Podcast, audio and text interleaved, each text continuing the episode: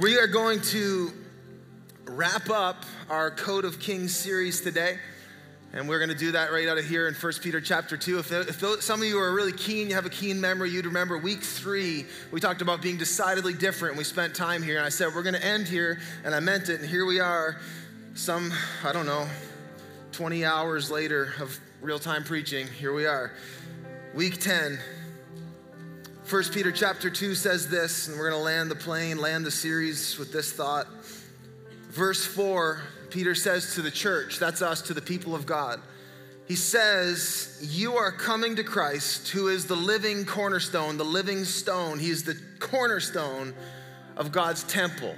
And he's saying essentially, God doesn't live in bricks and mortar, God lives in people. He's saying, You're, you're coming to Christ, who is the living cornerstone of God's temple. He was rejected by people, but he was chosen by God for great honor. And here it is, and you are living stones that's us, the church of God. We are living stones that God is building together, side by side, brick by brick, stone by stone. He's building us together into His spiritual temple or His dwelling place. How, you, how many of you know you don't go to church, you are the church? Six people know that. That's good. We got some work to do today. That's what we're going to talk about. So you came to the right place. I'm going to teach you here. God is building us into his spiritual temple. What's more, you are his holy priests. Not just me, all of us. All believers, you are his holy priests. Through the mediation of Jesus Christ, you offer spiritual sacrifices that please God. Verse 9, Peter says, You are royal priests, a holy nation, God's very own possession. As a result, when you boil all of this and build it all together, as a result, you can show others the goodness of God. For he called you out of darkness into his wonderful light. And once you had no identity as people, now you're the people of God. Once you received no mercy, but now you have received God's mercy. This is the word of the Lord. Would you pray with me one more time as we close this series? Father, we ask you right now in Jesus' name, would you give us a vision for your design for the church? Would you give us a vision for how you designed us to function, how you, your architecture, your, you, the, the way in which you designed us to operate together. Lord, would you give us a vision of how that's to work when we find ourselves to be a part of this amazing, amazing body we call the church? Lord, would you speak to us today? And as we wrap up this series, would you drive these values deep into our heart? Would it be more than just some stickers on the wall or just a series we did once? God, would we actually live out this code? Would, we, would this be the code by which we live our lives, we pray? In the mighty, matchless name of Jesus. And all God's people said, Amen. Why don't you say to the person next to you, we're going to bring it all together, then you can have a seat. We're bringing it all together. Well, if you're just joining us, you are here at week 10 of a 10 week series. Now, a 10 week series is a very long series. We preach through things we call series. We'll take like a thought or a concept or, or a passage of scripture or a book in the Bible and we'll just preach through it. That's what we call a series. And here we are at the 10th week of a 10 week series. That's a very long series around here. And what we've been doing for the last 10 weeks is we've been doing this series called Code of Kings, where week by week we have unlocked our code, our ethics, our ethos, our values. We essentially have been saying through this whole thing that your life and the culture in which you live your life and the culture in which we live our lives as a church is a byproduct of the values that you hold. That the culture you have in your home is a byproduct of the values you've planted or you hold onto. Whether you've intentioned them or not, your life is a product of your values. And so, what we've done for the last 10 weeks is we've said, what are the values of King's Church? Better yet, what are the values of the kingdom of God that we want to plant down deep that come what may, through thick and thin, whether, whether the culture accepts it or rejects it, whether, you know, so and so is president or not, or whatever comes or happens, what are our values that we're saying we're not letting go go these things. And so that's what we've done week by week. And I'll see if I can get through and do a recap. Week one, we talked about we are a people of the king. We live for king and kingdom. Jesus is our king, and the framework or the worldview in which we operate is a kingdom mindset, a kingdom worldview. We are citizens of the kingdom of God. Can I get an amen? Week two, we said, as we build our lives, we don't build it on our opinions, on our emotions, on how we feel, on what culture says. We build our lives on the authority or the rock of God's word. We talked about on the word, that we've built our lives on the word, that that's our authority. Amen. The word of God is our authority in which we operate. And then week three, we talked about as we build our lives, as we build this church, we are going to be decidedly different.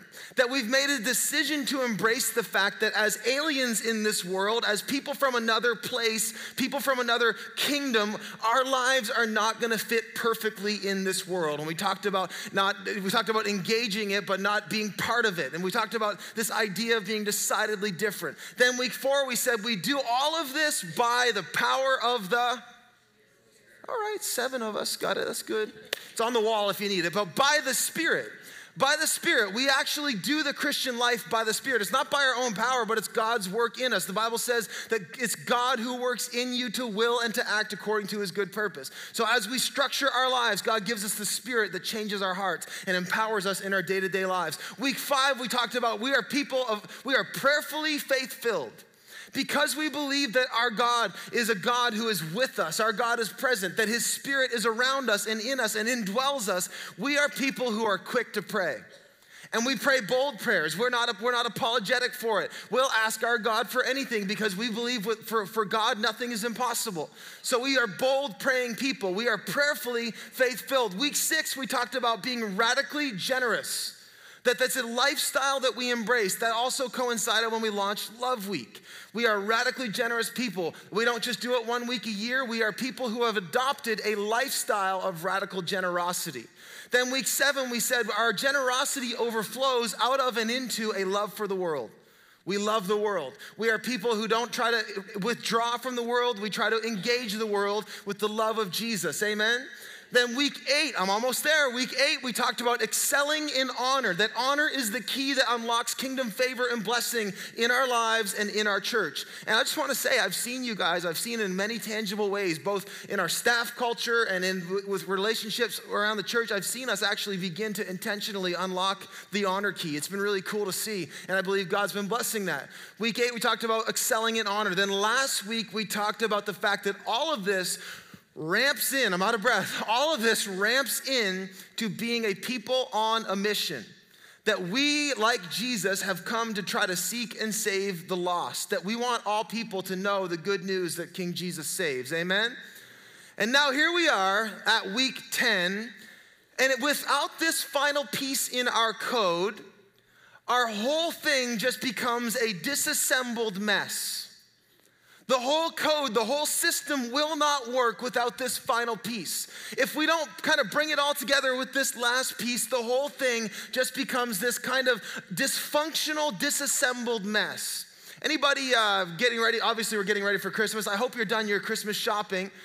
But what, what as, as a parent of small kids, I am now safely in the zone of Christmas Day has become not, not just gift opening day, it's become setup day. You know what I'm saying? It's become the day where I spend hours on end unpacking things that have been packaged for no man to unpackage. You ever try to get a Barbie out of a box? I don't, you need the jaws of life to do that. I'm not even joking. Like they pack things, it's crazy how they pack things now. We've gone overboard. Anyway, but not just do you get things out of the box, but we actually have to assemble things, correct? I, it's already begun for me. We did uh, the brewer, my wife's, my, my, wife's family Christmas. We were up in Fredericton this past weekend, and we already begun our Christmas thing. And my son got this Lego Star Wars set, like a bazillion piece set, right? Bazillion, it's a real number. And of course, I spent the afternoon yesterday building, assembling his Lego set, correct? Because every parent knows that the gift is not complete until it has been assembled. Can I get an amen? Do you know what I'm saying? That there's assembly required to these Christmas gifts. Well, here's the thing about God. Here's the thing about the world. Here's the thing about the gift that God gave to the world called Jesus. He gave the world, the church, to be the hands and feet of Jesus, but here's the catch assembly required. Assembly required. That God actually designed the church to be his saving agent. Do you know that the church of Jesus Christ, no matter maybe you've had a bad experience with the church, do you know that the church of Jesus Christ is the greatest gift God has ever given the world? that we are God's saving agent on this planet, that God has actually chosen us to be his very saving agent, the thing that brings the kingdom of God on earth as it is in heaven. That's the job of the church. But here's the thing assembly required. If we don't come together in this last idea, if we don't come together in what I'm about to talk to you, then, then, the whole thing is just a disassembled mess, like a Lego box that's just there and there's a picture of it. Well, it's supposed to be that, but it's just a bunch of pieces. And I fear that the world, when it sees the church, it has kind of a vague idea of what it's supposed to be, but I don't know that the world has yet to see the church fully function in unity fully function in this idea of assembly. I want to talk to you today. In our final week in Code of Kings, our final code is this we are built together. We are built together. Code 10, we are built together. Can we bring that up? Code 10, built together. Here's the statement We thrive and we flourish only as we are built together in kingdom community. We thrive and we flourish. Do you know that that's God's design for your life as a believer? Jesus said, I came that you may have life and life to the full, overflowing, flourishing. And we thrive and we flourish only as we are built together in kingdom community only as we allow God to build us together. This is what Peter was talking about that we are living stones built together. And here's the thing unless we are built together, there is no thriving, there is no flourishing. It's just a disassembled mess.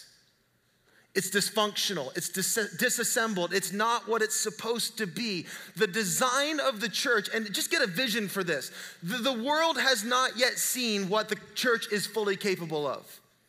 The church is the most incredible, mind blowing, you know, brain melting, oh, gift overflowing, joy filled, like the most incredible organization, operation, family, hospital, army, call it whatever you want. It's the most incredible thing on the planet. And yet, a lot of the time, we aren't excited about it because we've not seen it actually functioning, like a toy that was kind of half put together, but not all the way, until we are built together in kingdom community all of our code, all of this stuff we talk about, it's limited.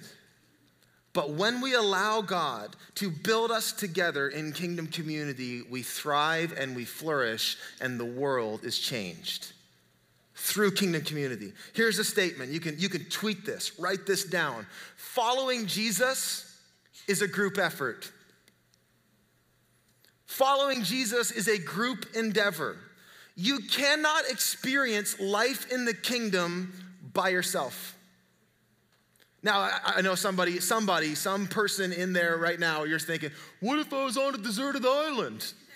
I think there's like a deserted island clause in here somewhere, so you're good.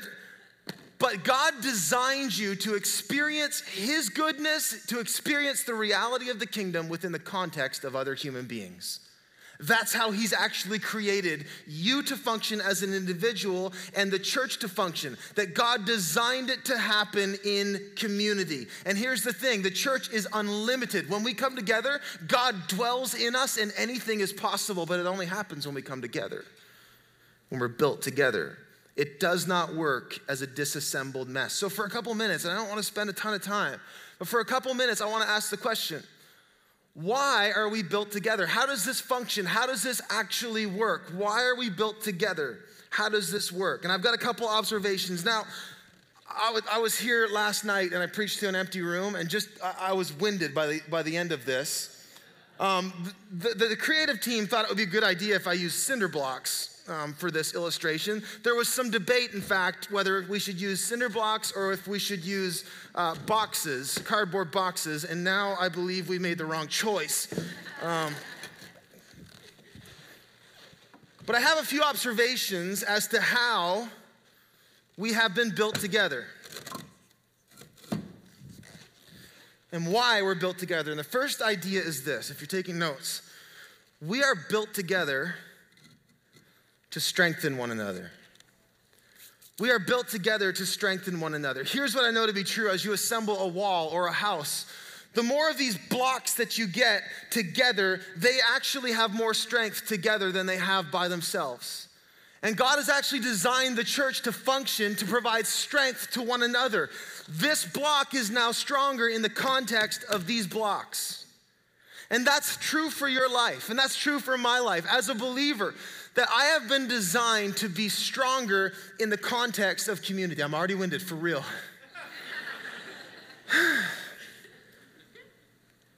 we draw strength from each other. Not in and of ourselves, but in the context of each other. Now, there's a couple main ways in which God has designed the church to give strength to each other. The first is this when we gather together, the Bible tells us that we are to not neglect gathering together. There's, there's actually, in our day and age, especially in North America, in the West, there is a growing push within Christendom, Christianity. A lot of people say, well, I love Jesus, but I don't really love the church, or I have a personal faith, but I don't really like going to church. Well, here's the thing God actually designed the church to assemble in body, to come together, because something happens when we come together. Something happens when you come into a room and I come into a room and you come into a room and we come together and we sing and we worship and we submit ourselves to the word. God dwells in the, our midst in a way that he does not dwell when you are by yourself. Jesus, one time, he promised his disciples, he said, Wherever two or more are gathered, I am there in your midst. Did you know that the Spirit of God manifests himself in a special way within the confines and context of community. And you can only experience the strength and power of God in that way, to that level, when you come together as the body of Christ. The Bible says in Psalms that, that God actually inhabits the praises of his people. That when we come together and we sing praise, when you come to church and we get together and we start to worship, that God shows up in a way that he just does not show up when it's just you and your living room. Not that you don't need to do that. You need your own personal time that God can speak just to you. But I, my point is this that when we assemble together, God gives a special deposit of grace and his presence in us. That's what happens when we come together at church. That's what happens when we come together in kingdom community. This is why in Hebrews, Hebrews says, Do not neglect meeting together as some of you are in the habit of doing. And it's very easy, isn't it? Especially in our day and age. I mean, there's probably some of you right now watching online, and I'm glad for that. I'm thankful for that. Maybe you got snowed in or iced in this morning. But if online for you becomes an off ramp from coming to church and gathering as the body, you're missing out. If online helps you connect to the word when you were otherwise not able to, we, we're celebrating that and we're thankful for that. But we want online to be an on ramp so that you can come and you can experience God in the context of community because God, because God does something different when you're together with other people. We find strength in the context of one another. Now, here's the other, here's the other idea we don't just get strength when we assemble. But God actually gave you a gift and He gave me a gift in my life that actually is provided as a grace to each other. Did you know that you're not good at everything? Me neither. There's one person in the church that's got all the gifts. His name is Jesus.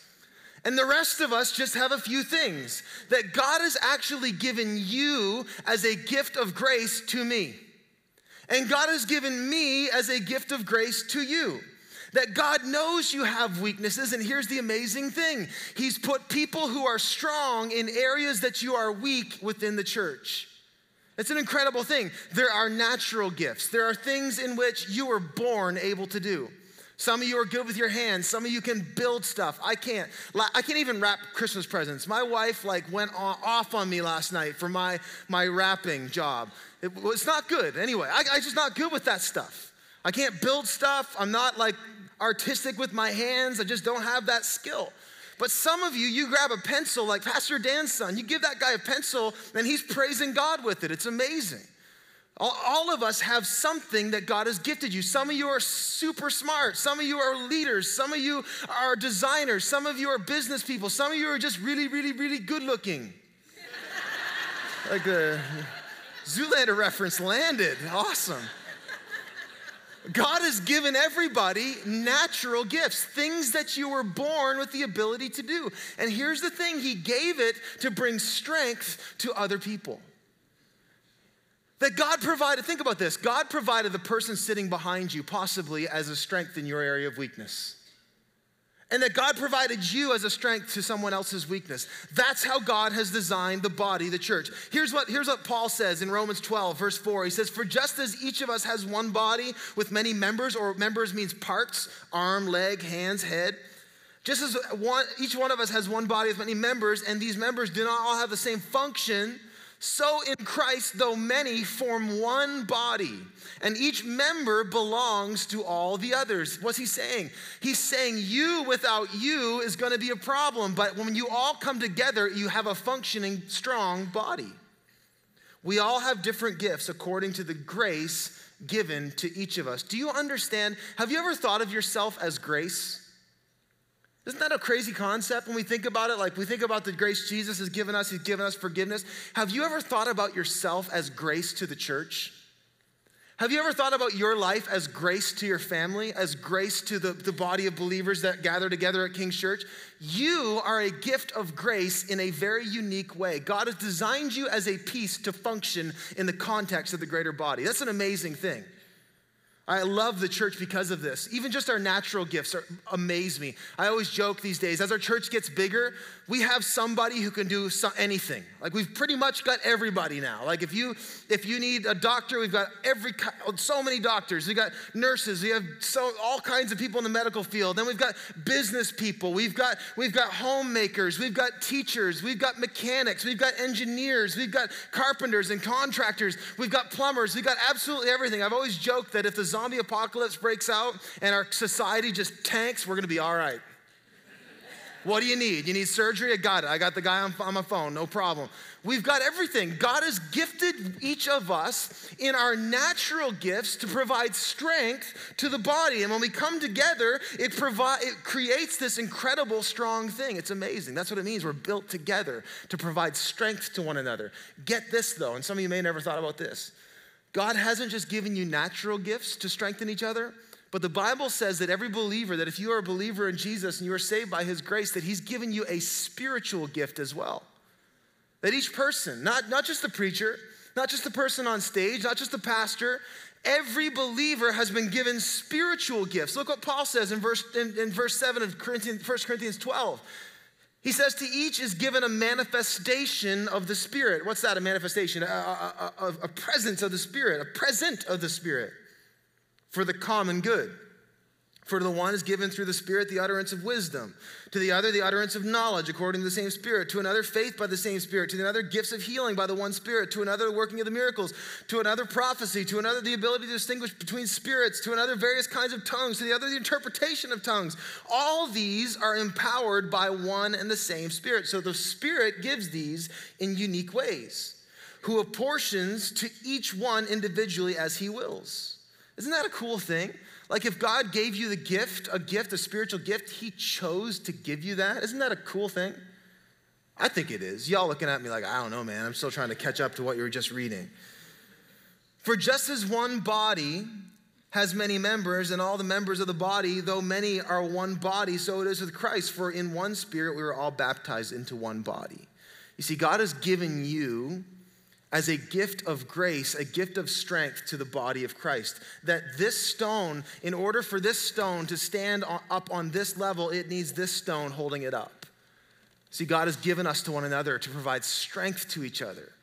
To provide strength. That's the first idea. We're built to strengthen each other. Second idea is this we're built to shape each other. We're built to shape each other.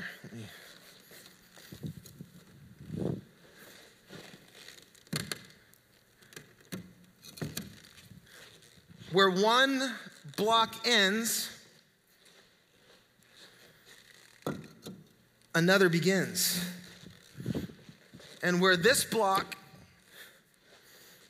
where the sides of this block are serving no purpose on its own, when it is placed and built together, now it's got sides of it that have a use and a function it did not have before.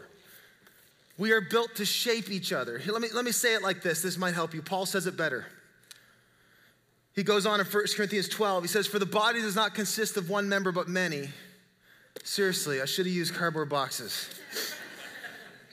If the foot should say, Because I am not a hand, I do not belong to the body, that would not make it any less part of the body. And if the ear should say, Because I'm not an eye, I don't belong to the body, that would not make it less part of the body. If the whole body were an eye, where would the sense of hearing be? If the whole body were an ear, where would the sense of smell be? As it is, God arranged, get that, arranged the members of the body, the church, each one of them as He chose. If all were a single member, where would the body be? He's saying if all of us were an ear, what would happen? What, where would the body be? As it is, there are many parts, yet one body. Here's what he's getting at God has designed us and arranged us to function together. And your usefulness is only useful in the context of someone else. Like if, if, if, if my ear was on the ground here, it's not gonna perform a whole lot of usefulness, correct? That's kind of a gross, morbid thought, but stay with me. Only when the ear is attached to my head, which is attached to my brain, which actually gives audible sound, that's when it becomes functional, correct? And this is what I mean by shaping each other. That as the stones are built together, this side of me now matters. This gift of me is now useful. On my own, it's kind of useless, but when it's brought in with the body, now it serves a purpose. One finger is not all that useful, but a finger in the context of a hand provides great usefulness, correct? We are built to shape each other. Here's the thing I am not fully me without you that there are parts of me that would not be useful or would not matter without being in the context of the body of Christ. And you are not fully you without me. You're not fully you without the people around you, that there are sides of you and shapes to you that only matter when it's built next to the next block. C.S. Lewis, probably my, one of my favorite authors of all time, Christian thinker, he's since passed away. He said this in his book, The Four Loves, where he's talking about different relationships and community. And he said this about friendship. He and his friends had just lost a, lo- a, lifelong friend named Charles, one of their buddies. And he was observing what happened when they lost Charles, that the idea of Charles going did not provide for him more of the friends who remained, but it actually created less of them. Watch what he says. In each of my friends, there is something that only some other friend can fully bring out. By myself, I'm not large enough to call the whole man into activity. I want other lights than my own to show all his facets. You seeing what he's saying? He says, Now that Charles is dead, I shall never again see Ronald's reaction to a specifically Caroline joke. That only Ronald could get him to laugh that way. Or only Charles could get Ronald to laugh that way. That there's a part of Ronald that is gone now because Charles is gone. Do you see what he's saying? He's saying, far from having more of Ronald or having him to myself now that Charles is away, I have less of Ronald. We possess each friend not less, but more as the number of those whom we share him increases. Isn't that brilliant? You, you know this to be true in your family life. You ever lost somebody close to you? We say things like, uh, I lost a part of myself that day. That's because it's true, you did. That there's maybe something that that person was able to bring out of you or put in you that no one else on the planet could. And that's, that's the idea of this that we are designed to bring shape to one another. That what might have been an inanimate block that had no function now in the context of other blocks is building something together. We bring shape to each other. Third thought is this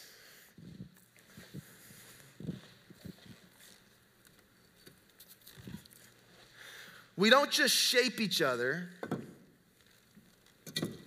but we sharpen each other. That God has actually designed His church to not just fit together, but actually do the hard work of making us fit together. You ever felt like uh, somebody's a little, we say, like rough around the edges, or like it's just not quite fitting. They're, they're a little off, they're a little off kilter. Well, God has actually designed the body of Christ to be the very, the very agent by which we are reformed, sharpened, and our edges are brought into alignment. That God actually created the church to be his shaping agent, that, that the church actually has the capacity to sharpen each other. That God designed you to become more like Jesus in the context of the church. That God actually created the church to be the very thing that refines you and shapes you into a place where you fit in the kingdom of God. That He wants to use other believers to sharpen you in such a way that it, it maybe smooths out your edges and it causes your definition to come forth and to, and to show your original design and your original purpose was all meant to happen within the context of the church. God gave us to each other to sharpen each other. God designed the hard work of community to be the catalyst of personal renewal and transformation. Let me say that again. God designed the hard work of community to be the, his transforming agent in your life. And a lot of the time we just pray, God, would you just zap me? You've got, you've got an issue over here, or maybe you have this sin problem that you keep struggling with. And you say, God, would you just change my heart? And a lot of the time he does that through other people. In fact, most of the time he does that through other people. And here's what I know to be true. If you're like me, it's just easier to do your own thing and not have people have permission to kind of call you on your stuff. Here's a question Do you have anybody in your life that can tell you the truth? Have you submitted yourself to anybody that you that can actually like pardon my French, call you on your crap? Here's what I know to be true about myself. Of all the human beings in the world, I am least objective about this one. And I can say the same for you. No one has lied to you more than you've lied to yourself. We are blind when it comes to ourselves. So, God has, again, given us a grace in one another to provide for us a sharpening agent that actually helps refine one another. Look what Paul says. Paul's the man. He says in Ephesians 4. He says, Now these are the gifts Christ gave to the church apostles, prophets, evangelists, pastors, and teachers. Someday I'm going to just teach on that scripture. Their responsible, their responsibility is to equip God's people to do his work and build up the church, the body of Christ. Watch this. This will continue until we all come into such unity in our faith and knowledge of God's Son that we will be able to be mature in the Lord, measuring up to the full, complete standard of Christ. Do you see what he says? That you measuring up to the full, complete standard happens within the context of the church of Jesus that you are shaped and sharpened within the church. That not just did God design you to fit, but He's still working on you to actually fit and to, and to smooth out your edges and to cause you to fit into alignment and unity. And He does that within the context of community. He does that with other people. Look what He says. He, he goes on. Verse 14, then we will no longer be like immature children we won't be tossed and blown about by every wind of new teaching. Lots of wind going around these days. We will not be influenced when people try to trick us with lies so clever they sound like the truth. Here's what I know to be true about my life and probably yours too. Do you know that the enemy prefers to attack you when you're isolated? Like that's what he did to Jesus. You saw Jesus in, in, in Matthew where he's tempted in the wilderness. When did, when did Satan come at him hardest? When he was by himself. And I find that me to be with, with that's true in my life. When I'm by myself, that's when I'm under attack the most. That's when I'm most tempted. That's when I'm most vulnerable. But when I'm here with you or when I'm with my brothers and sisters or when I'm in the context of community, I'm not so easily moved. I'm not so easily confused and convinced. Like Paul says, you're not gonna, you're not gonna fall for the enemy's lies. Have you ever heard something? You maybe saw a video on YouTube or maybe some preacher or something, you thought, wow, that sounds convincing. And then you told a brother or sister within your church and they said, yeah, no, that's heresy. Have you ever had that gift? We hold one another to the truth. That's the job of the church. We sharpen each other. Says we won't be influenced. Verse 15, watch this. Bring that back up. Verse 15, this is huge says, instead, we speak the truth in love. What an amazing thing. You know that the church should be the one place in the whole world that will actually tell you the truth? We are the people who actually want to hear the truth in love. In the context of love, we speak the truth. We say, hey, brother, you're a little off kilter here. You need to come into alignment with the truth. Or, hey, sister, did you know that that's a little crooked and you need to come into alignment with the truth? That we actually, in the context of the love of Christ, have the ability and the permission to speak truth into one another's lives. We speak the truth in love. Watch this growing in every way more and more like Christ, who is the head of his body, the church. He makes the whole body fit together perfectly. That's how we get sharpened. As each part does its own special work, it helps other parts grow. You see that? As you do your work, you help another person grow into the image of Jesus so that the whole body is healthy and growing in full of love. That is a beautiful picture, isn't it? That's the design of the church, that we are supposed to mutually surrender ourselves to one another. That I have permission to speak into your life, and get this, you have permission to speak into mine. And that because we know we are based on the truth of the Word of God and mutual love and grace, we can trust one another if someone says something that might kind of ruffle the feathers, or it might hurt a little bit, or it might feel like we're being shaved down. I have found in my life the most transformative moments and seasons of my whole life, the times where I have been shaped and sharpened into the image of Christ the most, have 10 times out of 10 come through another person. I have yet to have God like show up in my room and say, Brent, here's what I want you to do. He may and he can. That would be awesome. But that's not happened to me. The most transformative times in my life have been through a preacher or through a brother or sister, or at small group, or through my wife. My wife's an amazing agent of the refinement of God in my life, just saying. That's holiness happening right there.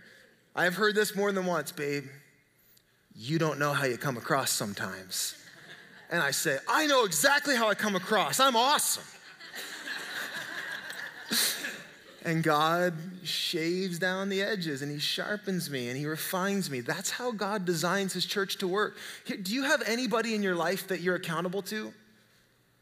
Every Thursday, I meet with three brothers, and they're able to speak into my life, they're able to observe my life, and I'm able to do the same for them. And that God has gifted the church with that sharpening factor. Proverbs 27 17 says, As an iron sharpens iron, so one person sharpens another. If you are doing this faith thing alone, the image of Christ will not be shaped in you. It happens through the context of community. We're built together to sharpen each other. All right, I'm, I'm almost done because I'm going to be winded if I'm not. Number four is this we aren't just built together to strengthen each other, we aren't just built together to shape each other, we aren't just built together to sharpen each other. Moving fast. I'm going to regret that. We're built together to stay together. And I love this concept that what God is building in the church is a kingdom and a people that will last forever. And here's the thing about community. When we talk about community, we talk about like coming together and having relationships and having friendships there are a lot of good communities in this world. There are a lot of good people that you can lock in with. There are great organizations. Maybe the people at your work, like this is my family, and you have that feeling, or maybe at your business, or maybe at your hockey team, or whatever. There are great communities. But here's what I know to be true there will be one community and one family name that lasts forever, and it's the Church of Jesus. Like long after the Ingersoll name, I love my family. I'm thankful for it. I have a great family, and God's given me a heritage that I plan to carry on. But long after the Ingersoll name is long forgotten, the name of Jesus, the family of God will remain. And it's the one body of people, it is the one community of people that is being built together for eternity. That, that Jesus isn't just building us to kind of maximize the next quarter He's not building us just this year so we can win a championship. He's building the church together to stay together forever. Isn't that an amazing thought?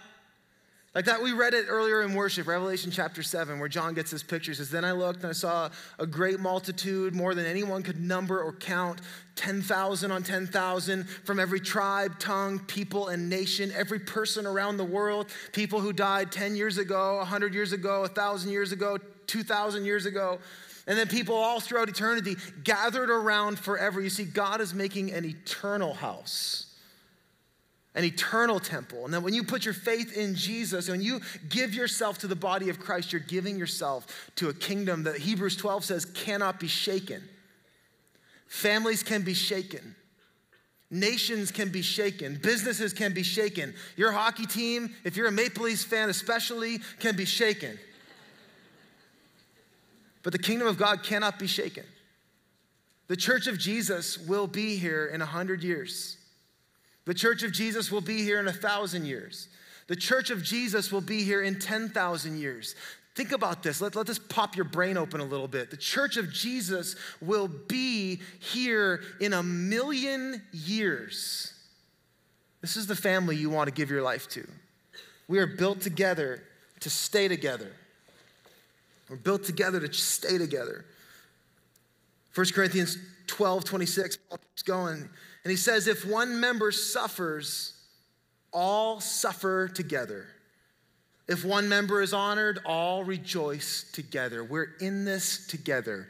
Thick and thin, up and down, in and out, we are, st- we are stuck together. I love that saying. It should be in the Bible. It's, maybe, maybe God made it up, but you know, you can choose your friends, but you can't pick your family. We're family, whether you like me or not. I'll shape you so you like me. That's what we'll do. We are built together to stay together. Final, final observation is this we are built together.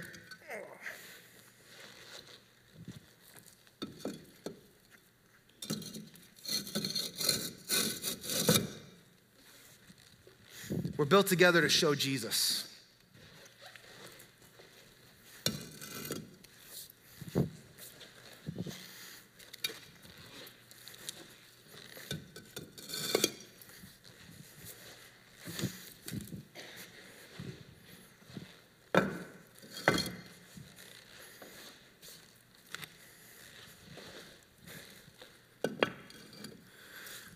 That when you come together and I come together and we come together and we let God build your strength next to my strength, your gift next to my gift, your family next to my family, your preferences next to my preferences, and we all surrender ourselves and submit ourselves together, what happens is we form the shape of Jesus in our world.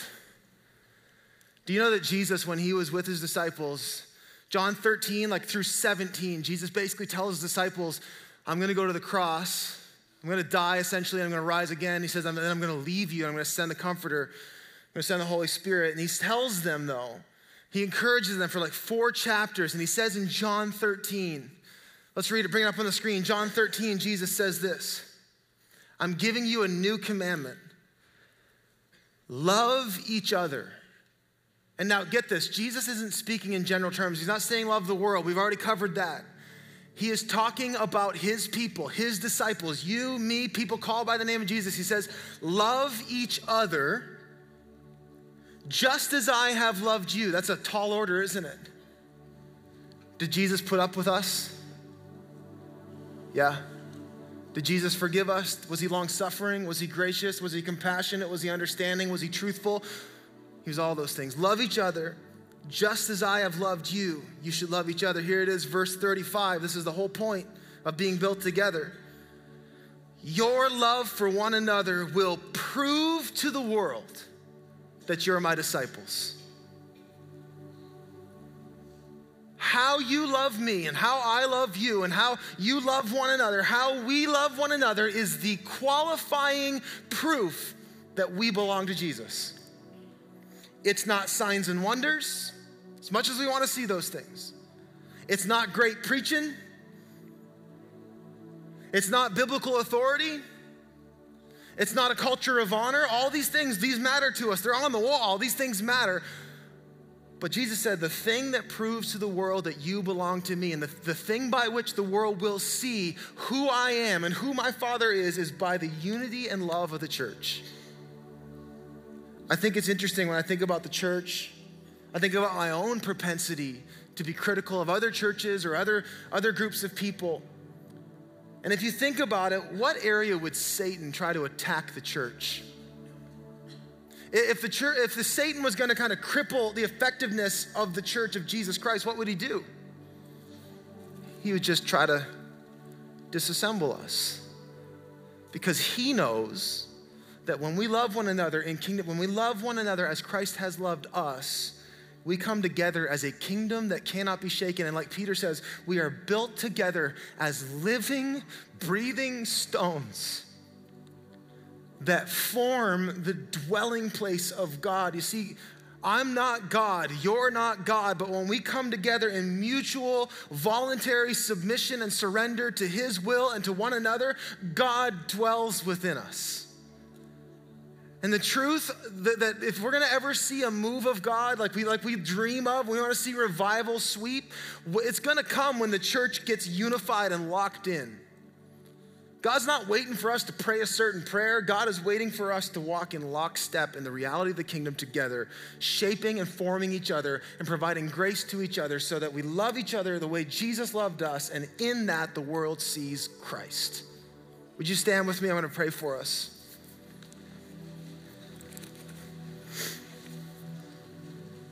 If we want the world to experience the grace of God, we have to let Him build us together.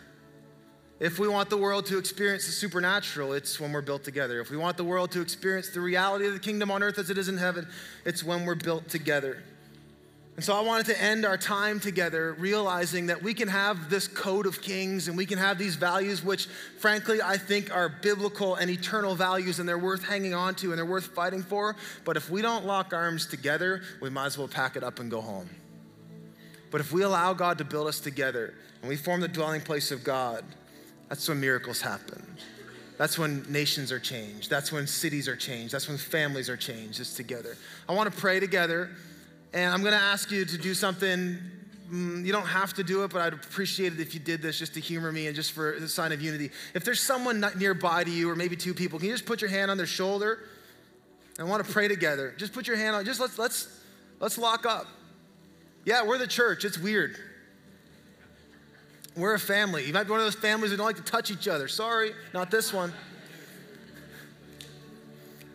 I want to just pray and ask that God would build us together in a special way. And here's the thing in my heart, I got thinking about this. And like the urgency for us to embrace this as we get over we're over a thousand people. Now 2000 people would say they're part of this church. Like if we if we lose this unity we lose the battle. So this is crucial. So let's just ask god as we kind of close this series and close this day let's ask Him to just unify us and bind us together.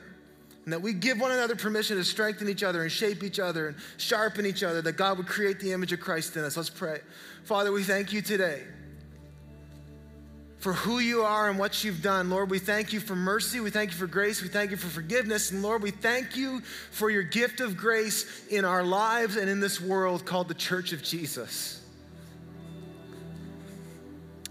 And God, I pray in Jesus' name as we close this series and as we have committed ourselves to these values of being biblical people and being people of the King and people by the Spirit and people of honor, God, as we're people on a mission, Lord, I pray in Jesus' name that you would teach us and give us grace to love each other as you have loved us. And Lord, would we find strength and peace and hope and joy in the context of each other. And Lord, would you build us together in such a way? Would you, would you build a home? Would you build a house in us that this city has to take notice? Hey, who are those 2,000 people that live in such community and grace? There must be a God. Lord, would you shape us and form us together? Would you lock us together in such a way, Lord, that the world would see your glory and your goodness?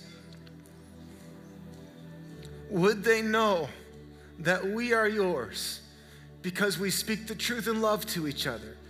Because we don't neglect each other, because we don't neglect gathering together, because we realize that we're grace to each other, would the world know that you are the King of Kings and Lord of Lords and that we belong to you because we love each other? God, we love you. Teach us how to be unified that the world and this city and this region and this nation would see a great revival like unprecedented we pray in the mighty, matchless name of our King Jesus. And all God's people said, Amen. Amen.